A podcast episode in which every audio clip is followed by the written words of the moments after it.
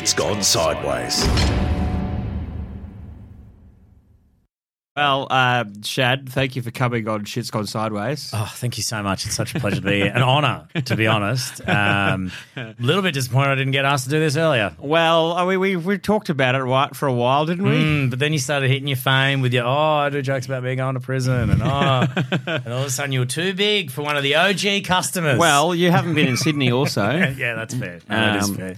But yes, uh, so it's funny, um, you know, seeing when I first started getting into comedy and uh, knew that you were already, you know, been doing it for years. Um, it was it was interesting to be able to chat to you about that because yeah, obviously we, we went to uni together. We were in Bathurst. Do you know um Dave Boyle, who's been on this podcast as well, went to CSU. Really? Yeah, yeah. He, he was he lived um forget where he lived. He lived somewhere else on campus. There's Uh, weirdly in my time of moving around the country, the like the web of that CSU era of like party university is stretched This is very far. This is Charles Sturt University in Bathurst for anyone that yeah, wonders. Um, which is a shit uni now apparently. really. Apparently, it's like dead and the city's dying. Oh wow. Um, it was propped up on, on drug taking twenty year olds for too long. R.I.P. Wow. uh, yes. So your trajectory, you've been you've been involved in comedy for how many years? You've you been doing it now? Uh, I've been. I say I say probably like eight. I reckon it's probably been eight years. This Yeah. is probably my eighth year since doing like consistent open mic type stuff. Yeah. you know what I mean. I first had a crack in Darwin, and then uh, I did like three gigs or something. I was convinced by a comic up there, Amy Hetherington, real early days, and uh, I yeah, I was doing radio at the time. Decided to do it as just like a radio thing and then was like, "Oh, this is way better." And then uh, I got a job in Cairns. Thought that there was already a little open mic scene there, and there wasn't. So I didn't do stand up again for probably about a year or so, Yeah.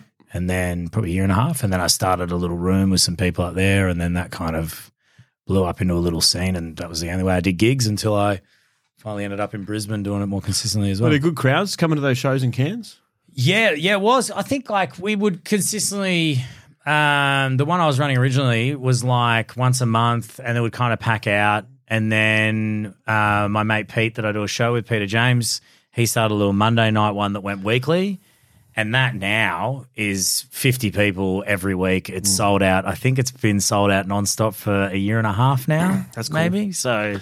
So it's got a bit of a cult following. And it's a real comedy savvy crowd in Cairns. It's kind of funny. It's like Really? because it's grown, the scene grew, and the crowds kind of grew, and it had like a little bit of a what do you say, like an underground kind of vibe to it. Yeah. we'd, we'd get a lot of people that were audiences there that wouldn't even go to the showcases that would come up, wouldn't even know that they were on, hmm.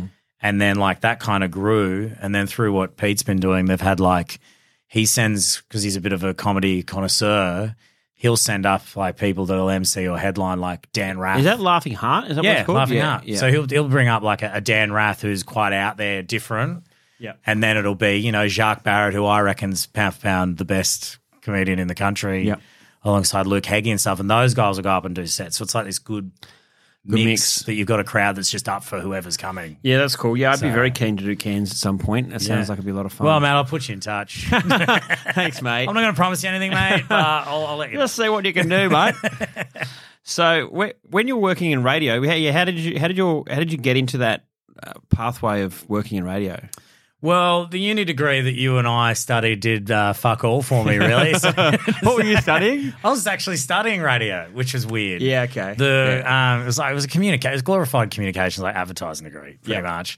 Um, I got out of uni, didn't work in it, but I always kind of wanted to do it. So I did like community radio for a bit, and was like, yeah, I really enjoyed it. What, would you, what was your role at community radio? You're Announcer, Yeah. I did. I did. It was actually probably I think one of the funnest times I had doing radio. Why? It was. uh It doesn't sound like it would have been fun because it was kind of a shit period of my life. But I was doing like I was working for Channel Ten, scheduling ads, nine to five, earning fuck all money, Yeah, and then every Friday I would. I've get- done that before. It's a really boring job. Oh, it's so boring. Yeah. But at the time, Channel Ten had that one sports station. Yeah, So you just like have sport going and you just like fucking sitting around doing whatever. But uh, I'd finish work on a Friday and then I would drive down to the Central Coast to Gosford and I'd do a community radio show during the graveyard shift on a Friday night. So it'd be like I want to say it was like 10 to 1 on like Coast FM. Do you ever get figures on how many people are listening? No.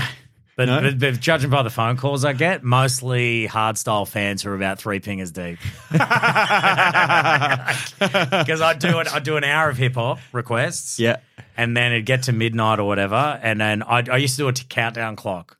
So I'd be like, all right, you know, lock because they had lockouts down there, and like Terrigal was the only place you could really kind of go out for a good time in Erina, um, a Woodford at the time, and I used to be, I'd do a countdown, so I'd be like, you know, it's 15 minutes until lockout. So if you're getting in the car, like if you're not in the car yet, if you're at kick-ons or whatever, or like kicking off, get in the car, start heading in, Yeah. and I just get calls for like requests and. And then uh, I got like I got some mates that um, actually some friends we went to uni as well to come down and just DJ to like just fuck around for a bit while we're down there. So it was really fun actually. So I did that for a while, Yep. and then uh, kind of bumped around some work and shit. And then when I Is kind that, of was that community radio? Is that paid or unpaid? it's unpaid, it's, it's completely volunteer. so you're just doing it because you love doing it. Yeah, I was Yeah. just like, this is sick. And to be honest, mate, I didn't have enough money to go and do anything in Sydney. I was earning so fuck. I was earning fuck all. Like, it would have been less. I- I reckon it was like I was taking home less than eight hundred a week or something. Mm. And when you like pay in Sydney rent, like even back then, it was fucked. There's not much left. Yeah. Yeah, so I was like, this is just something good I can do on a Friday night and enjoy myself. And then uh, I kind of, a few years later, I kind of bumped around a bit and then I was a bit disillusioned with what I was doing.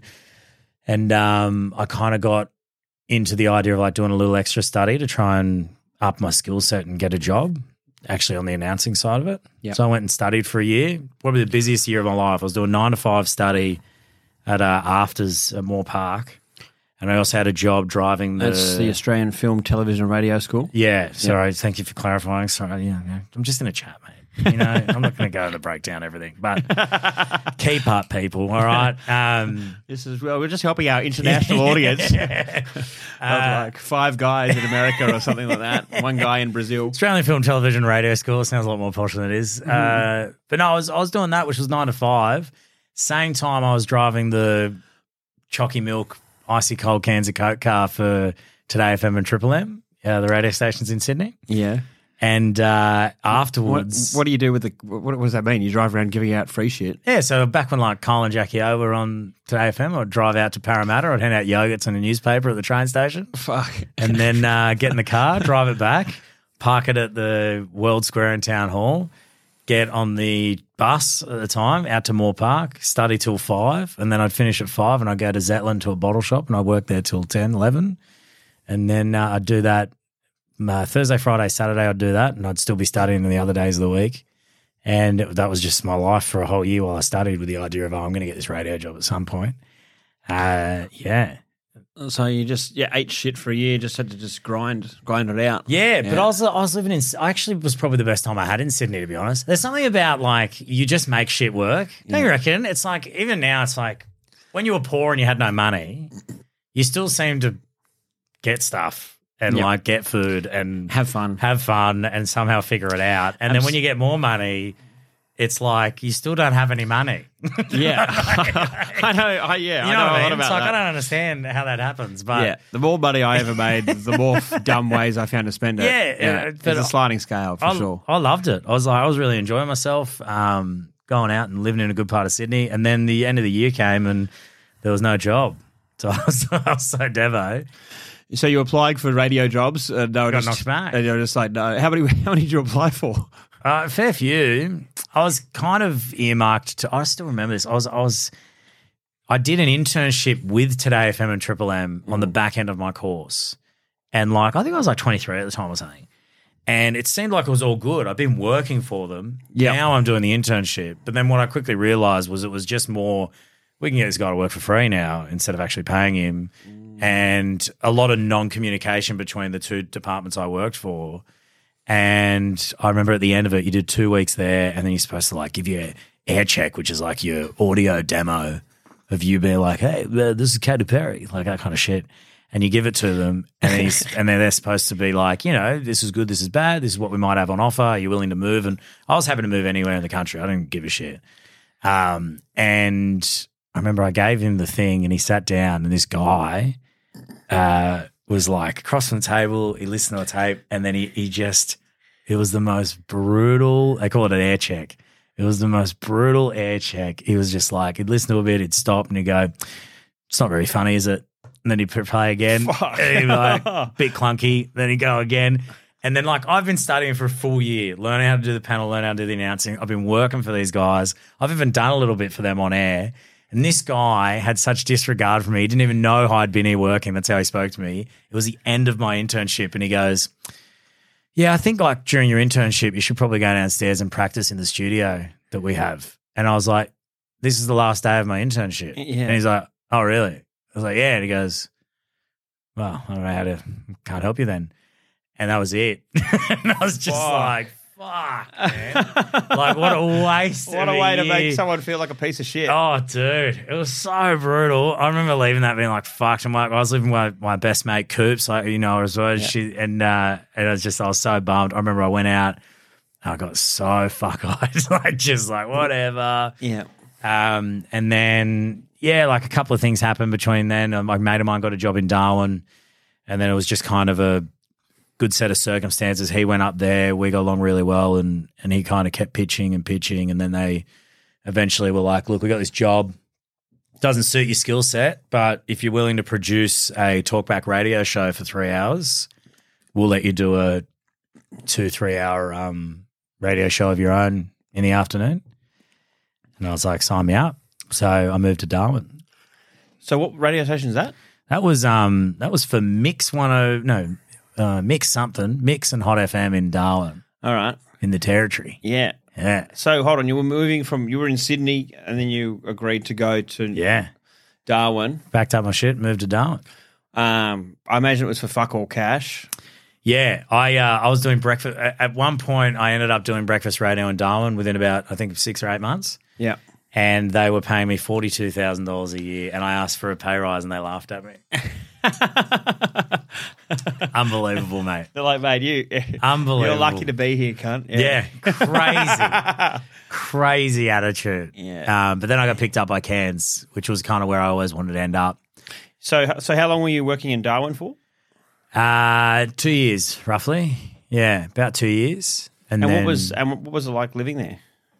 awesome. Yeah. I got to live in Darwin when it was like peak Darwin. Like Yeah. it was, uh, the mining money was rolling. Everyone was rich. The rental prices were as big as Sydney. People were just like, hey, like, you know, it was really cool. I used to skate to work in the morning because Darwin's just two streets, really. Skate to work in the morning. Um, just, I, I, man, I was burning the candle at both ends. You go out, party, like, you know, you're in early 20s, go out and party until, you know, 3 a.m. or 2 a.m. And then you go home for a quick kip and then roll your ass into fucking the radio station in the morning to do a breakfast shift. Yeah. It was sick, man. It was like, you just do whatever you wanted. I'd heard guys, I've heard guys talk about like um, the the scene for like um, clubbing and chicks in Darwin. It's Yeah. like there's so the ratio is so many more dudes than women Unbelievable. that uh, what Six they- to one, I think it is. Yeah, that they call like a, you know a Sydney five is like a Darwin ten. Yeah, yeah, yeah, There's definitely that. I think my mate Amy has a great joke about it where she's like, yeah, six to one ratio. She goes like, so it's like good odds, but the odds are no good. Supply and demand. Yes. but um, yeah, fuck, it was good, man. I I had a great time in Darwin. My favorite, uh, one of the best nights out in Darwin you can have is at um, the gay nightclub. I hope it's still running. The gay nightclub called Throb, which is the best name for a gay nightclub. Like, and it'd be the best night out. I mean, you go into Throb and they do like a dra- they do a drag show yeah. But it'd be like it'd be a, just a club, and you're like dancing on the dance floor, having a great time, and then out of like at the same time every night. But all, I remember I went to one theme night. and It was called Batman and Throbbing. Love a pun. That's amazing. Love a pun. Batman and Throbbing at Throb Nightclub. Batman and Throbbing at Throb nightclub, and you're just on the dance floor enjoying yourself. Best music because they wouldn't only just play you know Neo or whatever, and um, all of a sudden you'd just be dancing, and the music would stop, and then you just hear this. Get the fuck off my dance floor! and it's just this What? miscellaneous was his was uh, was the name. I remember because I used to hang like meet him a lot. It was quite famous in Darwin at the time. would just come out and be like, should shoo you off the dance floor, like proper, because there's a carpeted line. And if you were like sitting on, be like, get the fuck off. And they get off, and then like they just do a drag show on the dance floor that you were on for about 15, 20 minutes. Wow. And then that'd end, and they'd be like, all right, fine, back on you go. The music would start. And people are loving it? nuts. Yeah, man. It was sick. It was so good.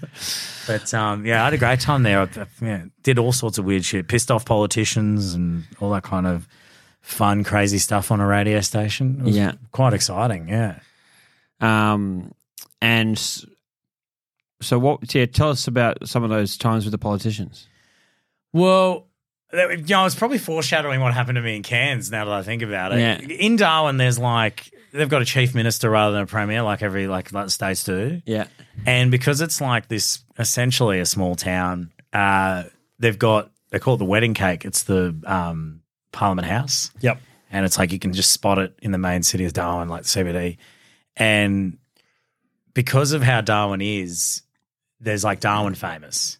So every politician is pretty much known. And they wander famous. around. Like the chief minister would be out, like, and and it was like the, the scandals that you see in a federal level in this country have already happened in like a little territory level there. Yeah. Like when I was there, they had uh, I'd, I'd arrived just after the chief minister had rolled the past chief minister while he was on holidays in Japan. So the guy came back from a holiday and they're like, "Oh, we he- voted you out." And he got knifed. He got Yeah, okay. knifed. Yeah. And then that same chief minister got knifed at like 11 o'clock at night, refused to step down, and by four in the morning did a press conference with the guy who tried to knife him by his side now as his, as his deputy. Like, Awkward. yeah, like it's just like this type of dumb shit. And then at the same time, he was sleeping with his media manager. So you're just watching her, like he got her pregnant. So you're just watching her gradually look more and more pregnant at every press conference while his wife's like, oh, I want that hadn't had, hadn't hit the news yet. Oh no, it was known, but Mm. like the media people, they'd have they'd invite the media around every. I think it was like at the end of sitting every whatever it is quarter or whatever, Mm. and the media people would go there and get blind. And like I sat in the speaker's chair once because I was just drinking. What? and So it's just like a, it was on and- it was just a known thing that was not released. It Oh was man, not- there's heaps of that type of stuff. The treasurer got um stood down because he called a, a gay staffer a, a shirt lifter. Like just like documented. Like Yeah. it's just stuff like that would happen all the time. Like they're just outrageous. Like they're mental. Um, and I remember when the chief minister knifing happened, I like did like a really awful parody song, but it was like scathing of of the chief and the guy that I ran the I was doing breakfast on the other radio station and the guy that I used to produce would do all the politician chats and he loved it so much that he got me over onto his show with my co-host and played the song to the chief minister while the guy was it tried to a him song specifically designed for? Yeah, it was straight at him, just like just completely about the whole situation How did the song come about? Um, well, I was just watching what was happening and just laughing. You made you was your you made the song. Yeah, Yeah, so okay, me and yeah. my mate Harry wrote it, and it was just a parody of. I mean, how original commercial radio stations doing a parody song. Awfully, but it was just a parody of the real Slim Shady, but it was the real Chief Min, like real Chief Minister, and it was just just documenting the process of all the things that happened in the course of that six months leading up to what happened, and uh, it got played to him live on air with the chief minister and the deputy who tried to knife him sitting there explaining themselves as to why everyone should be okay with. Did they find it funny or not? No, not at all. Didn't find it funny three months later when he came on my show and I played it to him again. Oh, So I got yeah, I got in a bit of shit for that, but yeah. So po- politicians and radio with me, f- I'd, I'd get in trouble a bit yeah. for yeah being a little bit too cheeky uh, back then, and then I'd learn a few years later also to, not to be too cheeky again. Yeah, so you, you so you spent two years in Darwin, then you went to Cairns, and so how did that job opportunity come up in Cairns? Uh, I had a mate that did breakfast there. I had two mates that did breakfast there, and then uh, one I used to work with in Darwin, another I just knew through the traps of radio, and uh, he decided to leave that show to go overseas. And uh, my mate that I knew just suggested me for the job, and I ended up um, demoing for it and got it. So. Great. So that was a, a breakfast show. Yeah, breakfast radio in Cairns. So on uh, it was hot, and I think now it's hit. Cool. So they love it. You know, just change a vowel, guys. Complete rebrand. What what kind of stuff goes into like uh, putting together a, a radio show? Like, what what does it look like in terms of? Do you sit down every morning, like early, and plan it out, or is it shit you do in the afternoon? Like, I got no idea. How do you, how do you prepare your show? Uh, I mean, we're regional radio, so there's no producers. Yeah. Uh, in regional radio, So so, you, you're just doing it yourself. it's just you and your co-host. You got a whiteboard. You just kind of write some shit up on there, and So what hours are you on air? uh, at the time we were five thirty till nine, I believe. Five thirty or nine in the morning. Uh, and so when do you when you're whiteboarding? Is this after your show and for the next day? Yeah, or, so you'll do like you'll kind of half plan the show for the next day, so it's easy. So you don't have to get in until you know quarter to five or whatever, or four thirty, um, depending. And then in the morning, you'd kind of fill the more day news of the day type shit would go in, and stuff would get bumped out and moved to the next day if it's evergreen, where it's like it doesn't matter when it gets done. Yeah. Um, so if there's like burning things in the news agenda that you need to talk about, you can just chuck, chuck that in, yeah. and evergreen stuff like fucking I don't know. I, what's what's those old classic radio tropes? How do you have your Vegemite? That kind of shit can be done at any time. So it's like yeah, that just keeps getting moved back and back down the list, and then yeah, and in the morning you'll kind of re jig what you're doing, and then uh, yeah, mic's on, off you go. yeah. But then you don't just finish and get to go home. No, what do you, what Like the happens Metro guys and stuff get to finish and probably at best spend an hour Hmm. at home, unless they got something pressing they got to do for the most part. Yeah. Um, So what are you doing after your show? you're doing what producers do in the major cities. You'll uh, you'll be planning interviews and stuff. You show or recording them, but also, uh, especially when I started, you had a second job.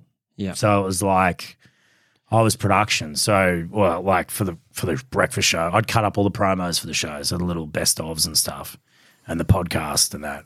And then my co-host would do like um, bit of planning, interview sourcing, socials, um, yeah, all sorts of different stuff. So you do that other job for X amount of time. Yeah. Okay. So there's, I think a lot of people think, you know, that there's just the bit where you're on air. Yeah. Um, but there's a lot that goes on underneath the surface. When you're in those gigs, those gigs are few and far between now. Though I feel like there's not that many regional gigs left. Um, but But yeah, they're all syndicated from bigger. a lot of them, like the hit one that I did, that's not local anymore. That's all done out of Townsville, maybe. But um, Yeah.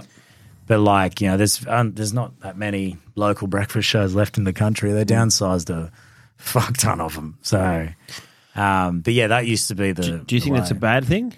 Um, yeah, like yeah, I think it's like it sucks for um for people that want to try and do that. I think there's like a viability thing. I I think it kind of robs it from the towns. Um, because it's kind of hard to be the every. I don't know. Towns love their radio station, mate. Like local towns, like Yeah. they they froth it because Yeah. it's because it's there's an element of like you're right. One thing I liked about it, which sounds kind of stupid, but like I, I coached a little local footy team when I was up there and stuff like that. And you'd go and you know, like I'd go to do that on the weekend, little under sixes at the Cairns Kangaroos, and like you do stuff like that. You'll do, you know, a community run or something, or a fundraiser, or, or you'd talk about fun events that people are putting on and things like that. And like social media is obviously a great way to get word out for stuff. We all know that, but there's something about the radio being involved in that kind of stuff that was really fun and exciting. And I think that those kind of moments don't really exist anymore when you have these big fat syndicated ones. They're a little bit harder for them.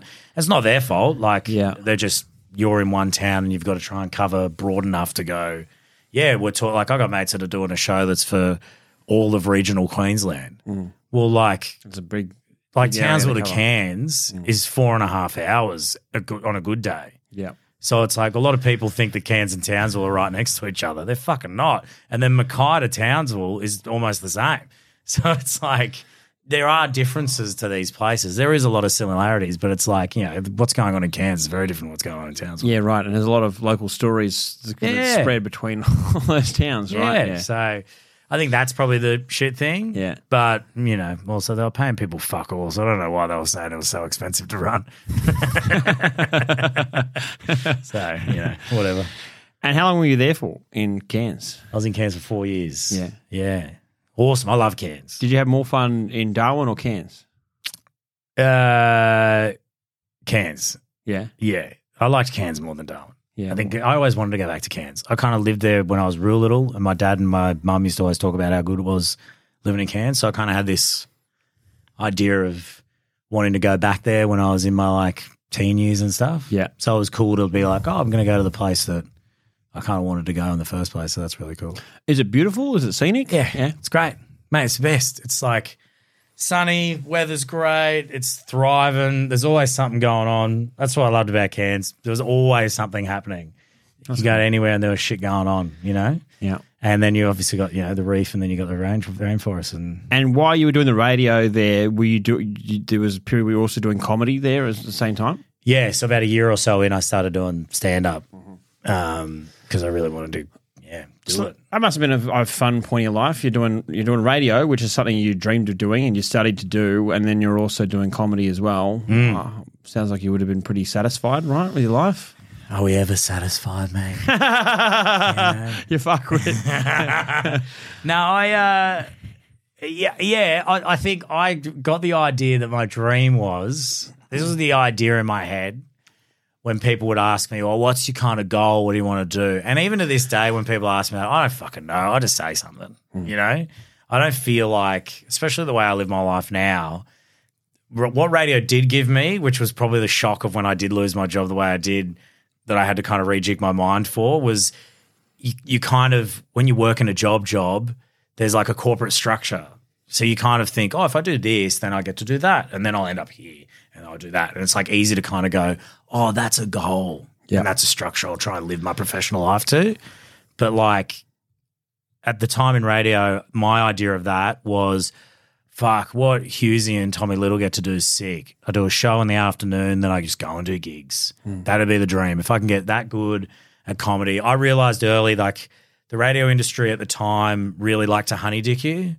Where they're like, yeah, man, if, but if you keep doing this for us, then like eventually we'll give you this job at this cool place. And then the job would come up and it would go to the bachelor or the ex reality TV person. Yeah, right. And so I they kinda- they string you along. Yeah, and it just keeps you in your place. And and I saw it happen real bad with really talented people like my co-hosts at the time, uh, like Carly Porch, Laria Brophy, who uh, one still works in radio, another just works in media now, but just really badly how they do it to them. And was it because they are women? Yes, but but like they they really did that, and I kind of had the realization where I was like, if I'm ever going to get anywhere in this to what I want to do, I need to be better at something other than radio that then makes them, you know what I mean? Where it's like, oh, is this good comedian or Yeah. good TikTok or whatever? I mean, it must be frustrating for people that have worked their ass off to climb the ranks Mm. in radio, right? When some uh, fuckwit off like uh, a reality show just swans in and gets a job that they've been working their whole life to try and get, but because they've got some profile from some shitty reality show, they they take they Yeah. take, they take it, right? And, and and I think it's not to say that everyone that does that's shit. yeah, Like I'm not saying that everyone that's done it was shit. Just in my period of time, ninety percent of the people that did it were fucking shit. Like they had some chick from The Bachelor go on and she had a book that was called How to Do Radio or some shit, and she posted it up online. And I was like, what a spit in the face! To and she took like the female role of the Gold Coast show. Hmm. And I was like, what a way to just spit in the face of every female talent you've got that you've been saying that I've heard in meetings constantly. Oh, if you keep doing this, you'll end up here. And all right. And you got people that are working for five, six years or whatever. And you go, well, that sucks for them. And you can say it's because they didn't sit certain brand or they wanted this kind of whatever. It lasted fucking less than a year and they had to turf her and revamp the show again anyway, you know? yeah. And in the meantime, these people that have been working their ass off feel Yeah. unappreciated, and they're not getting a pay rise, Yeah. and they're not like yeah, and they're getting treated like shit. Like I, some of the bosses that I've worked for have treated some of the, especially the women I worked with, some of them got treated so fucking badly because in regional you've got old dogs. You got these old used car salesmen that have come to sell fucking real estate agent cunts just working, Rusted- selling, rusted on mate. Honestly, disgust. Like a bit of like if they had their way, they'd be walking in, slapping the women's ass on the way through, going, "Get me a coffee, toots," like that kind of shit. Just there, you can see them trying to hold on, right? Like to mm. stop themselves from getting in trouble, and and, and and like, and it was just tough. I was, I just saw that kind of happening, and that kind of disillusioned me with radio. And at the same time, I was doing like running this little tiny comedy club and having a lot of fun, like bringing up comedians that I'd met early days. Because my first touch of comedy was I helped a mate of mine, Mitch Garling, run a gig uh, just fresh out of uni. And I kind of met comedians and I was like, oh, that's a really good job, but I could never do it, you know? Um, so I started bringing acts up, and that kind of got me going. Oh, I could like, try and do this a bit better, and um, and radio gave me a natural, I think, hosting ability. So Yep. it was like I kind of tapped into that, and I had to host the events a lot because it was like who can just keep things moving. Yep. Um, and and the beauty of doing it in Cairns, there was no established scene, so everyone just had to figure it out. So it was like everyone just did things a bit differently back then. Creating the rules for yourselves. Yeah, and and and I think it was something that I wish I could still tap into because I think it's kind of ironic. It's like, I mean, you'd kind of like I'd say I'm better now, so it's almost like the better I've gotten, the more self conscious I think I get about doing stuff. If that makes sense. no, Like, what are you talking about? like I'll try and back then I'll just try I'd try anything. Yeah. I have an idea and go, I'm just gonna do it. And then I'll just go. And it's kind of weird now. I But get you felt more bit- fearless then. Yeah. I reckon I feel more fe- yeah, exactly. I was more fearless then than I am now. That's which is weird. Yeah. But but I, I don't know why that is. I think maybe it's because my I have a taste Mm. now. And maybe I have an understanding of what's good and what's bad a bit better than what I did back then. Yeah, but like I feel you. yeah, I- and- yeah. Because we spoke about this, I think, when we were hanging out in Melbourne, and you were like, he, he said, he said, I'm a straight crusher. I do nothing but crash. and I was like, keep that confidence. It's not baby. exactly how I said it, but keep that same energy. Tipped his hat. He had a cigar. I think. Did you uh, not get that? Like you, you're not like. I, I think, yeah, but I, I would agree that I was more fearless when I first initially started because I, I guess I didn't know what I would talk about, and I, I still haven't really got an idea of what's funny. So you're trying anything to see what's funny. Yeah. But then, I, I, as I think I've gotten a sense of more of like what things seem to work, what what things I got to strike out with. I guess it's kind of slowly narrowed my view of what I would talk about, if that Yeah, makes sense. right. Or ma- maybe I'm talking out of my, out of my ass. I don't, I don't know. There's just That's right, mate. We're two when I- comedians on a podcast. That's what I do. when, when I when I was first, what? We're going to sit here and talk about how about the process. How fucking amazing! Ah. When when I first went to open mics, right, and it's just a bunch of like um, incels and young blokes that are just hmm. sitting there just saying edge lord fucking material Think about, about trans women, Yeah, mate. You know, talking about abortions and Yeah. whack and jacking off, and like you, you realize that people talk about this stuff because in an open mic room where it's mostly comics that have heard a lot of your shit, and also they're staring at their phone, barely listening, and it's no basically no audience other than other comics. you know, it, it takes a lot to make these fuckers laugh, and so you just start you start just saying the most insane things just to try and get any reaction out of the room. And that's not necessarily good training for um, uh, normal comedy in front of a proper audience. But um, that makes you, I guess, a bit fearless because you're like, oh, well, barely anyone in this room is even listening to anything I say. So fuck it, I can say anything.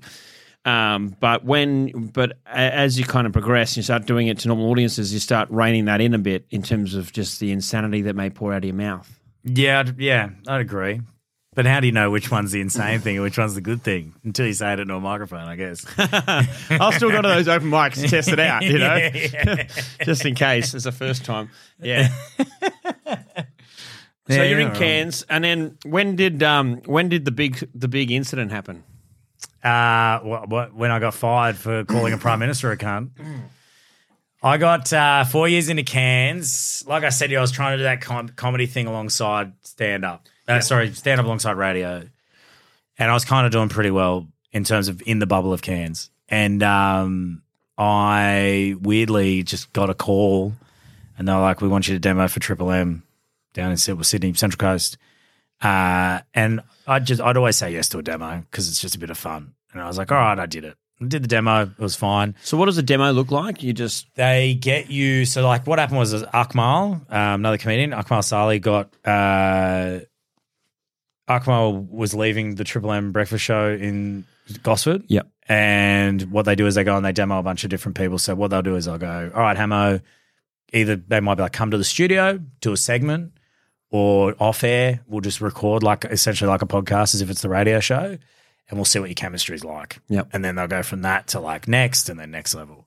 So I did the chemistry thing and I did it. And to be honest, I was just kind of like, yeah, it was fine, whatever. I'd done a few before. I was like, doesn't matter. how do you do the chemistry thing? You're just on on t- chatting to someone else You just basically do a, a fake version of the radio show, essentially.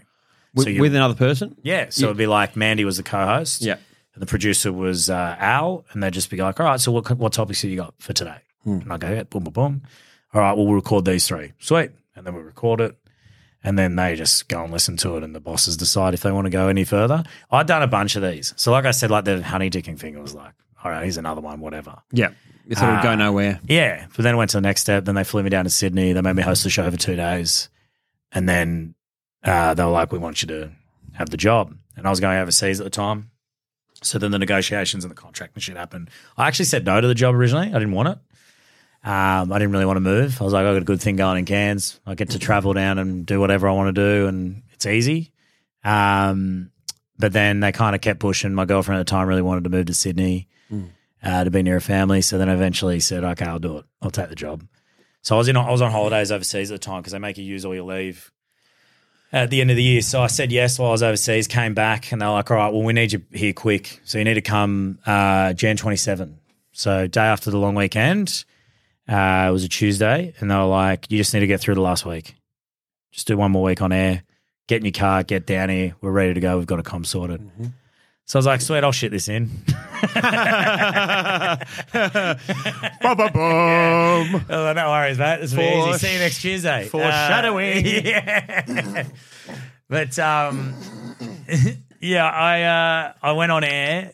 Um, did the did the show the Tuesday, like so. I got in on Monday. Did the announcement. Hey, I'm going to be leaving. Um, next day we had uh, Scott Morrison on, which was he was the prime minister at the time. Yep. Uh, it was 2019. So he was prime minister, but he hadn't been elected. So he'd like he'd knifed. I think I was right. Yeah, he'd knifed previous prime minister. Um, we'd had him on before I went on holidays. So after he'd kind of taken the thing. And it was fine. To be honest, he's a fucking piece of shit. It was one of the worst politicians I have to deal with. Um, regardless of what your view is, he's a fucking asshole. What, what made it difficult? Uh, so he was I, like had a uh, female co- co-host Carly, and he was like, I remember she asked him a question, and he quite literally raised his hand to her face, like like just went like this, and just turned and looked at me instead of kind of acknowledging, like kind of answering her question, but like to me, that kind of shit, and just like was it really dismissive and and um Just treating you like a non-person. yeah, kind of. And then even the way he talked to me, like off air while we are getting ready to go in, and his media team were fucking annoying. Like they were just like, yeah, it was really frustrating. And um, coming onto a radio show after you've just knifed the prime minister to take the job and not willing to say anything about the questions relating to it. Blew my mind. Like, Yeah, you yeah, know? yeah. I was like, of course you're going to get asked these questions. Don't talk to me like I'm a fucking idiot for asking you these questions. Like, How dare you ask about the Yeah. biggest news in the country yeah, right now? Exactly. Anyway, he came What on was the show. situation? Where, where, how did you guys even get him on the show? Um, oh, well, it's the week leading up to Australia Day. And he came on our radio show to announce, I believe it was $250,000 funding for an event that happens in Cooktown in North Queensland, which is the reenactment of Captain Cook's Landing. Oh, that sounds. yeah. Yeah. that doesn't sound great. Yeah, it's not great. And it was a really tense, if I remember right, I think it was a pretty tense time in Cairns at the time. There was like a few hectic things that had happened. Like I think, in, I think there was like some deaths in community and there was also like a bit of a big like domestic violence issue going on. And uh, if I remember right, because you do like a chat, when you have a poly on, you kind of do a chat that's like, all right, here's a serious thing that you need to talk about. And then here's the dumb, stupid thing. And um, we kind of did it that way as well. And I, I think like, I think Carly pushed him on, oh, you're going to announce $250,000 in funding for a reenactment of Captain Cook's Landing. But, uh, you know, X amount of people have been uh, assaulted and, uh, you know, killed or whatever by their They've partners. bigger issues Yeah, this last six months because I think it was a big topic. Yeah, we've got And- bigger issues than Yeah. Captain Cook. and he really like was quite dismissive of it, and um, and that kind of yeah, we got him a little bit annoyed, but we were just kind of doing the show. Um, the thing's kind of getting semi filmed or whatever, and I was just drinking coffee as I do each morning. And um, at the end of the chat, what kind of happens is the, they they the media team make you just take like fuck, like fifty photos with with the politician, so they can put something up on socials for what I believe is to make them look like they're human for a second, just to be like, oh look, I hung out with the with the team. You know? Yeah. Just being a regular guy. Yeah, just a regular guy hanging out. Yeah. And I was like paneling the show because again, I don't have a producer, so like they're doing that. A song's playing, I got to keep things moving. And I'm like, yeah, okay, I'll duck in, take a photo, and I'll come back and. Um, and then you know we're doing back and forth the photos, and then I'm in the photo and I'm drinking my coffee, and my mug happened to have uh, "cunt" written on it. Yeah. So like the handles the C, and then it's like UNT on the mug. Yep. Uh, some just comedy gold, uh, and it was an office mug. It wasn't my mug. Yeah. Office mug. But just one that you just drank from. Use from it every day. There was another one that I think had arrows either side that said "I'm with these bitches" or some shit. And God, Deborah laughed hard at that one. But did you even when- when you were holding? Did you even uh, were aware that? Not at first. Yeah. And then I realized what I was holding. Yeah. And so I decided to like turn the mug a bit. And you can kind of tell in the photo, like, so what ended up happening was like, I was in the photo with him holding a mug that had cunt, that had cunt written on it. Yep. And he shared that photo where you could see the mug and see it said cunt on all of his social media, Yep.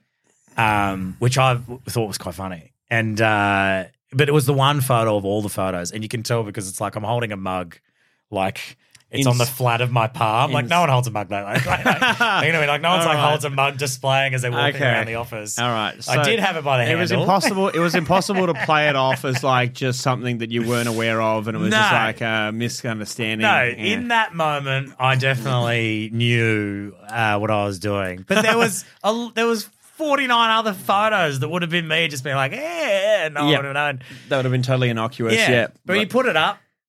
Uh, I kind of saw it. I kind of reshared the story, Mm. um, and and I didn't even say anything mean. I just said, "Oh, this guy gets it," and that was it. Didn't think anything of it. Came back to work next day, no issue. No one even mentioned it. Just kind of like, oh, like, I think one person was like, "Oh, that's pretty funny." I was like, "Yeah, it's pretty funny." Mm. And then we just kind of kept moving. Um, the Thursday came for me to finish up Yep. uh, finish up. So I said my goodbyes, um, did a little farewell on air, got in my car, had all my life packed in my car, my dog in the passenger seat, my girlfriend. I still remember this. It was like, hey, babe, like really excited. You're going to head down there, get started, find us somewhere to live. I've just put in notice for my six figure job to tell them that I'm leaving to follow you and your radio dream down to Sydney. How good's life? And I'm like, yeah, baby. we're doing it. Everything's coming up, Shad. Yeah, it's all happening. Finally, Yeah. the dream has happened. Driving out of fucking Cairns, I'm walking on sunshine, just thinking everything's like rosy. Yeah, And then uh, I get to Mackay, which is nine hours south of Cairns, about nine hours north of Brisbane. So it's like right, right in the middle. Yep.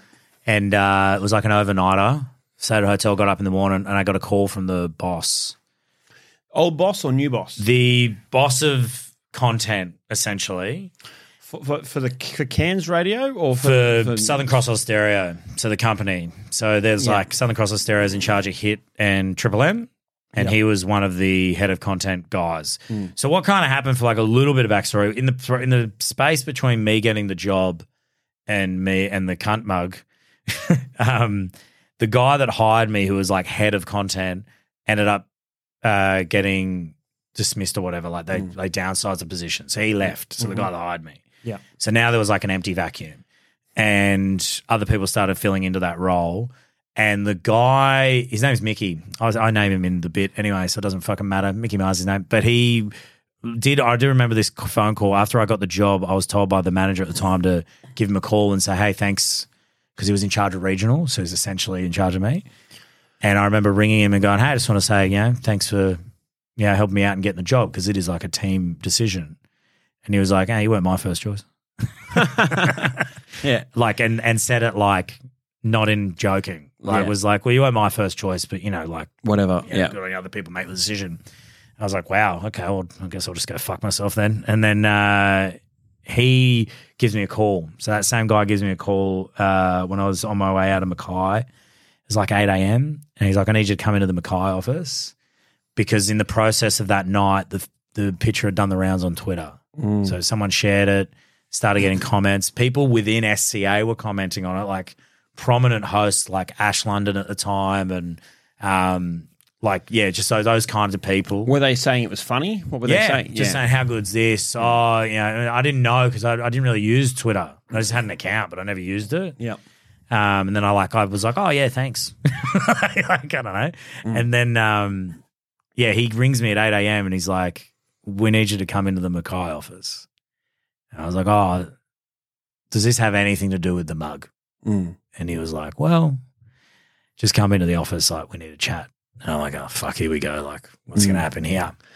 Um, so I go, I drive to the Mackay office and it's early in the morning. So like I pull out out the front. I still remember because I had a manager at the time.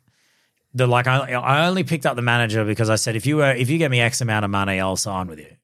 like that was it because the, the negotiations. So he's like, I know him. Just roll with it. I'm sure you're gonna be fine. Does this manager know what he's doing? Yeah, well, he, he used to be in that role, so I was Okay. like, okay, well, this should be fine. He goes, just take your hits, you know, offer to take unpaid, whatever. I was like, that's fine. So I go into the meeting. I was still fucking nervous, and I remember I walked into the meeting, and I told this story on stage, but I get I pull out the front, I get my dog out of the car because I'm not going to leave her in the car. Hmm. So I go, I take her up into the office, and I remember there was wasn't even really a reception lady. It was just kind of empty. And then someone was wandering in the back, and I'm like, "Oh yeah, you've got it like in the boardroom." So I like walk with my dog into the boardroom, and I remember I walk into the boardroom, and there's a lady sitting at the end of the table, and it's kind of like a longer kind of table, and there was a TV screen on the wall, and it had the guy Mickey was on there, and they're like, "Take a seat," and I sit down, and and I remember them going, "Oh, this is I, I don't know what her name was, like Sharon or something," and they're just like, "Oh, she is here as your support person," mm. and I was like, "Fuck, Fuck. yeah, like Yeah. because." Anytime the support person's Yeah. pulled out, it's Yeah, immediately yeah. like I'm, I'm I'm copping a bullet right yeah, now. Like, yeah. I'm like, yeah, because it's not like she's there to be like, yeah, she's just a big fan of the joke. and I just thought you guys should meet. 'cause she's, She's got a fan. cut mug too. And I thought you guys, yeah, it's nice of you, man. Anyway, pack up your shit. See you down at Tues- Tuesday. Yeah, You know, fuck. just a quick stopover. Just wanted to have a laugh with you. Heavy. Uh, and you've got your dog there with you. my dog's in there You- with me. You should have said, "This is my support person." Yeah, yeah, yeah. I don't need you, lady. Yeah. Oh man, I yeah, sat down there at the end of the table, and I just I remember they like they do like the stuff where they ask you like what happened, and blah, and they're like premeditate. They try to push this idea that it was premeditated, like oh, you so you planned this. Who was whose idea was it? Like they asked me shit like that.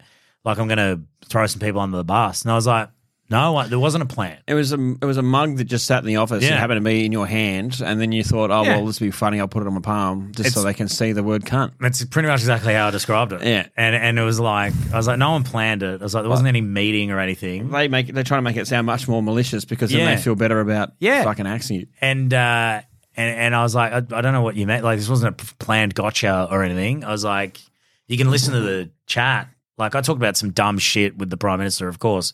Get up me for being rude in that, sure, but like there was no kind of yeah, you're a cunt." like it was none of that. Uh, but I was like, you know, it's just a mug. And they go, Who, whose is it? I was like, it's the office. It's in your it's in your office. Like it's just your mug. Yeah. like I don't know what you should like. What do you want from me?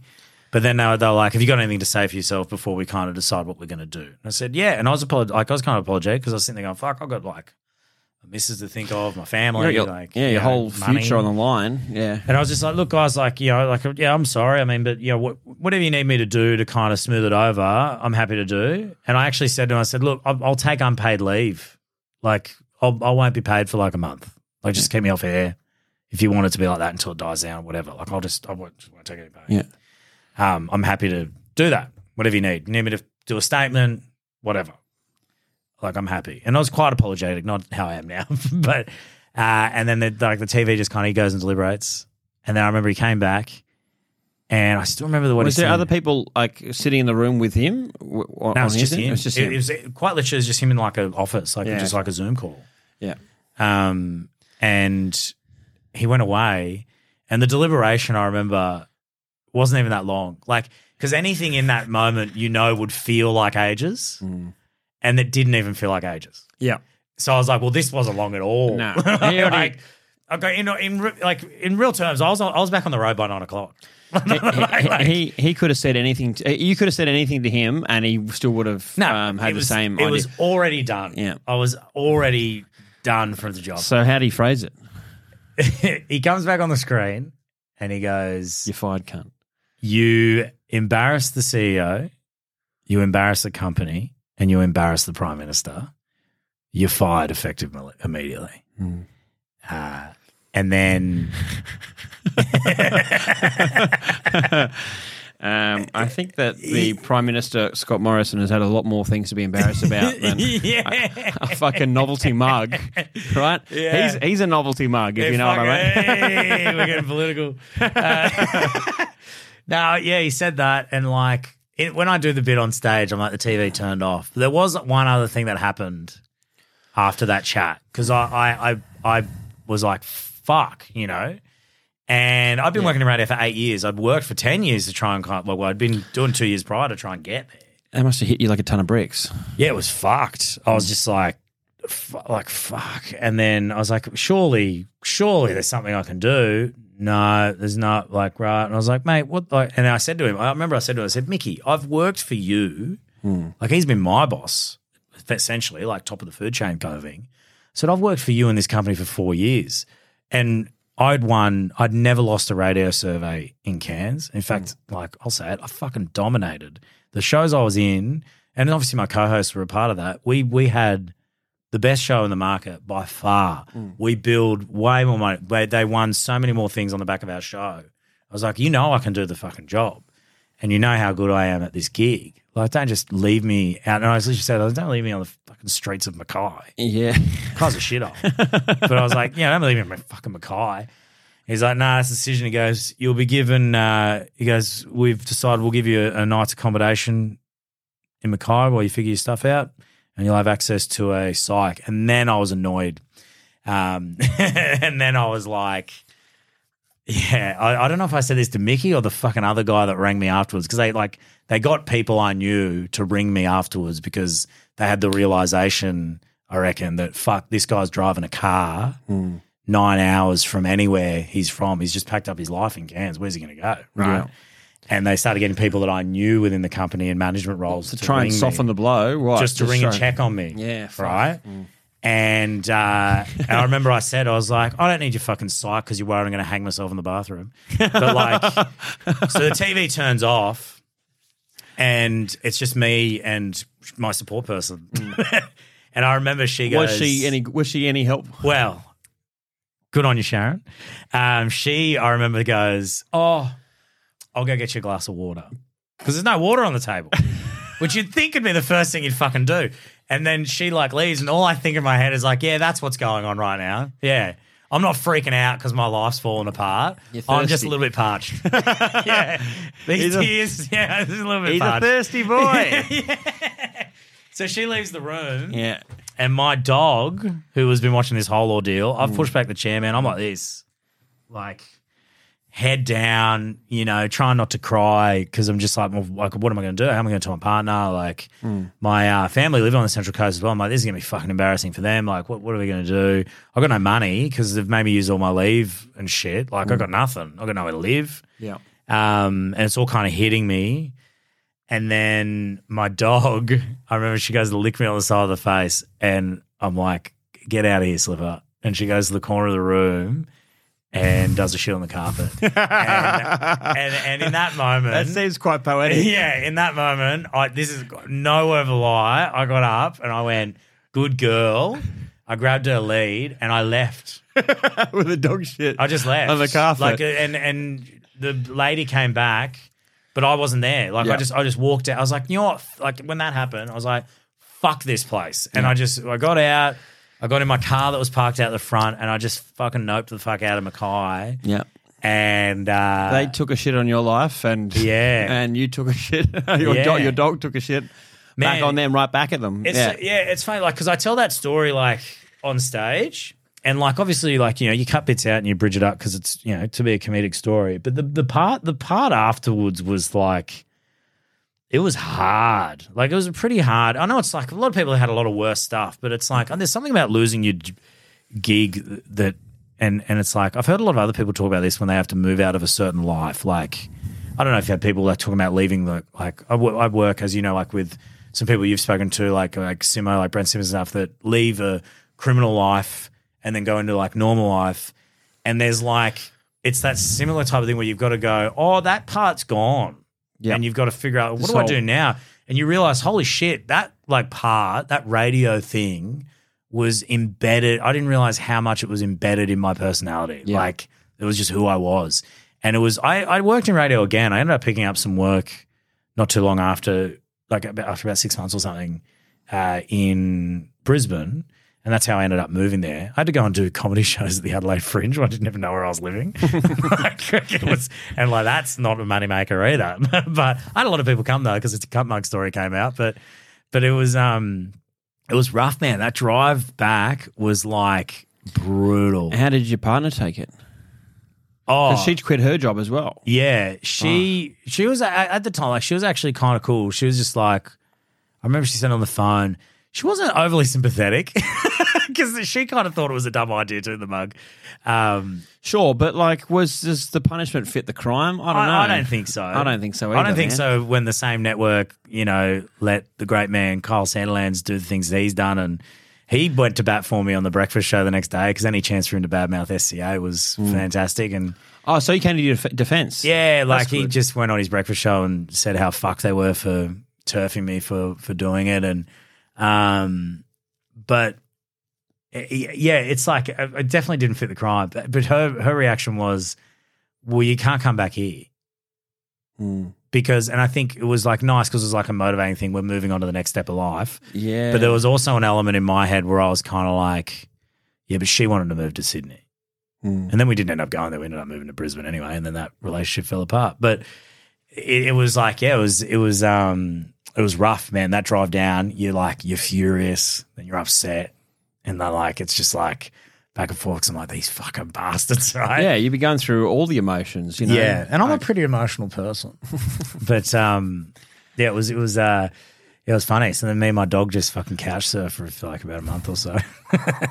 I went and did gigs though, Yeah, and that must have Bombed. felt. Oh yeah, bombed Why? so hard. because you were just you were too much in your Oh. own head. Yeah, Yeah, I got I got to Brisbane, partied for the weekend. Hmm. My mate was like, "Turn your phone off," because I had all the like Daily Mail and people like that trying to ring me for a comment. I look back on that time and I'm like, I was listening to the wrong people that time. Maybe Yeah, where they were like, "Don't say anything. We'll try and get you another radio gig, like whatever." Oh, instead of writing it. Instead of really digging in, Yeah, you know. And I think True. like I, I think back to that. I'm like, I wonder if I would have given myself a leg up or a more profile. You know, yeah, I don't know. There's plenty of guys that seem to be on radio that like hmm. you know ha- just have the profile as being a, a dickhead, right? yeah, Maybe yeah. you need to become a bigger dickhead, and I then don't be think I have it in me though, because of how much it rocked. Become a bigger dickhead, and they'll be calling you, mate. Like, we need you on the radio now. Yeah, you know what? I did have the, a company called Inappropriate Mug Co. got in touch with me and were like, "We want to sell the cunt mug." I was like, "Cool, man." Like, yeah, but it was yeah. I remember it was it was rough. It was a rough little like period of trying to figure out what I was doing, but the radio dream. And Yeah. I got back into it for a bit, but then So, what do you do um, for a day job now, in, in addition to comedy? Uh, I just like working like uh, editing for. Um, I work for mates. Funnily enough, I work for the guy who gave me a job at Nova after I got sacked. Oh, so you're working in pod- podcasting, right? Yeah. yeah, yeah, yeah. So, is that what you're talking about? Yeah, Yeah, so yeah. I got hired by a guy at Nova who was like, "You're the kind of guy for us." Yeah, yeah, that's cool. and then Do you enjoy that? It seems uh, from my interactions when I was doing um, the clink, uh, Yeah. it sounds like you you say I enjoy it, right? yeah, I mean, you know what I like about it is I can travel. I can do it from anywhere. Yep. And I think what what that getting fired thing forced me to have to do, especially when I moved to Brisbane, was like I had to do something. Yep. So I like I drove Uber, and then I met like the guys that were starting Good Chat at the time, like the comedy club in Brisbane, and Yeah. And like started doing some stand up there and met some people there, and uh, really just started gigging and, and like learning to be a bit, you know, better, I guess. And uh, and then that kind of meant I started making a little bit of money because I could MC, and then it just that became more of my life. Yep. And I was like, this is actually really fun. And like, even when my relationship kind of fell apart, because I was probably leaning more into like, I want to do the comedy side of thing rather than get the desk job and earn money. That's a hard conversation to have. It's a hard conversation to have when Yeah. she wants to, you know, get married and have kids. Uh, but that uh, that finished up pretty quickly. Yeah. Um, but that kind of made me get yeah more into that, and I started having a lot more positive moments on the back of comedy more than anything else. Are you happier now than you were when you were working radio? Yeah, yeah, yeah, yeah. It's fun. I don't know. Yeah. I, I, I'll say this because people go, "Oh, do you regret it?" I get asked that, like, "Oh, do you regret it?" Mm. And back then, I probably would have said, like, the money for those that are probably wondering was it was one hundred and ten thousand dollars was the contract For the the Gosford gig. the Gosford yeah, gig. Yeah, yeah. It was 110k a year with I think if I remember right, I probably have it in an email somewhere, but the potential for like 20 extra k or something in bonuses. yeah. So it was going to be the most amount of cash I'd ever made for doing radio. Yeah. because in Cairns, I, it spent I spent three years just to get 50k a year Yeah. plus So bonuses. yeah, it was finally going to be a proper living. So, it was like a proper living. it was your future. It was- yeah, yeah. and it was fucked because then of I one went to- stupid novelty mug. Yeah, and then I think my tax return for the year afterwards was um, uh, thirty-seven and a half thousand dollars. yeah, but like you know, I, I think um, yeah. The other thing as well is when you go, were you happier back then? I was in my early twenties back then. Well, like well, actually, I was thirty when I did the mug, but Yeah. I'd say I'm, I'm definitely feel like I'm doing the thing I like more now. Yep. because I think about the idea of going back to radio, and since then, the people that have like did have made those decisions aren't there anymore. And the irony is that I um just the other week got booked to do a gig for Triple M in Brisbane Yeah. for what they call the Legends Lunch, yeah. which is where they get all the footy players in. Everyone leaves their phones outside. And they tell all these cooked stories from back in the day that no one should hear.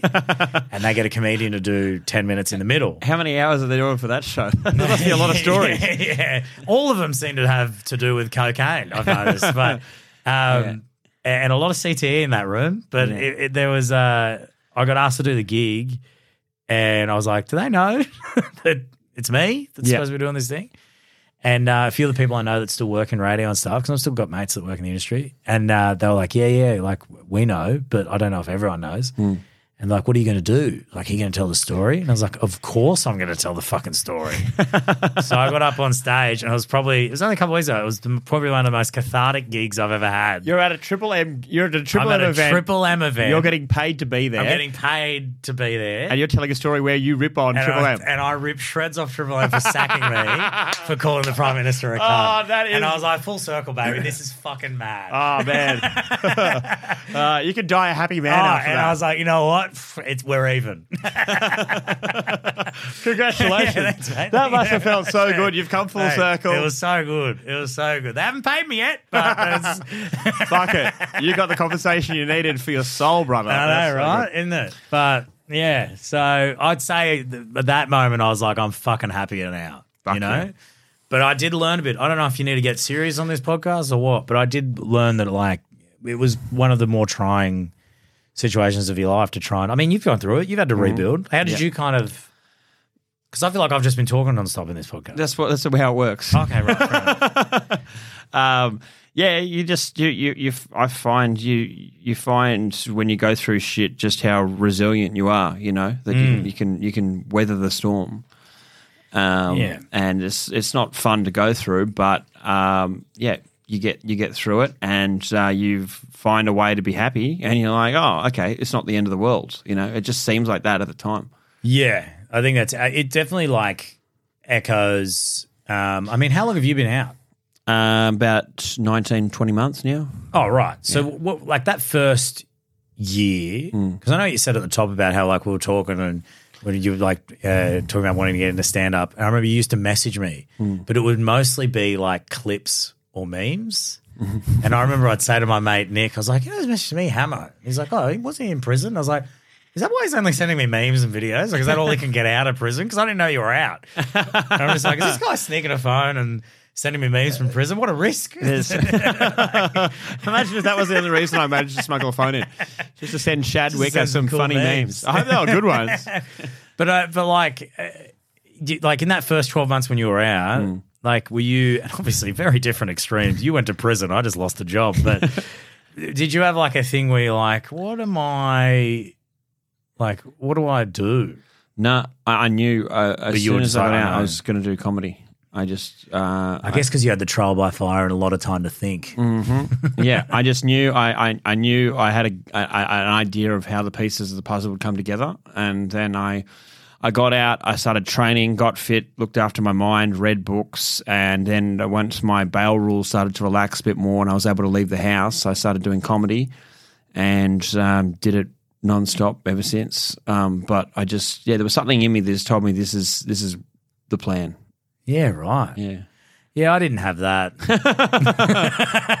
Um, we better wrap it up because you got to got to get you to your show. yeah, I should probably get to this Um, gig. Well, um, I'm glad. I think it was good to finish with you being able to do the show for Triple M, right? Because Yeah, that seems yeah. like a, a way to a nice little way to Little bow. Yeah.